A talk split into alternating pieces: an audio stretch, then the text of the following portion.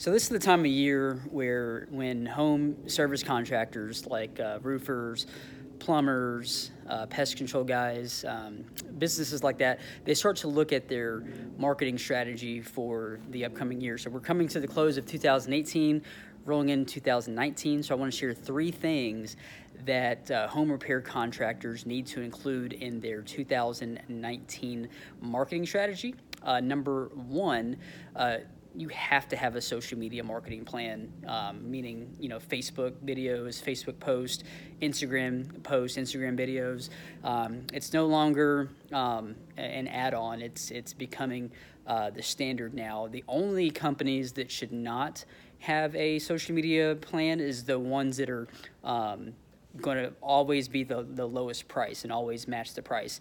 Uh, if your services are not the uh, cheapest, if you're middle of the ground, you have to have a social media marketing plan because your potential client, your potential customer, they're going to research your company. They, they're looking at your Facebook page for content, for reviews, um, just to kind of get an idea for who you are. And so if you don't have that, um, and you are not the lowest bidder, you're not going to, to win that business.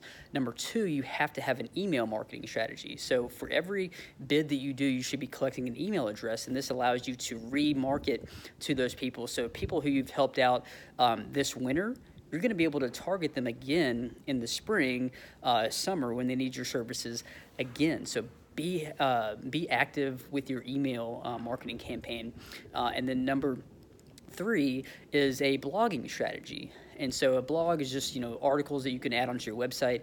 And anytime that you add content to your website, it helps you in the search engines. I want to be very careful here. Just because you write a blog post uh, and throw it on your website every month doesn't mean you're going to be um, number one for moving company in McKinney. I'm not talking about that.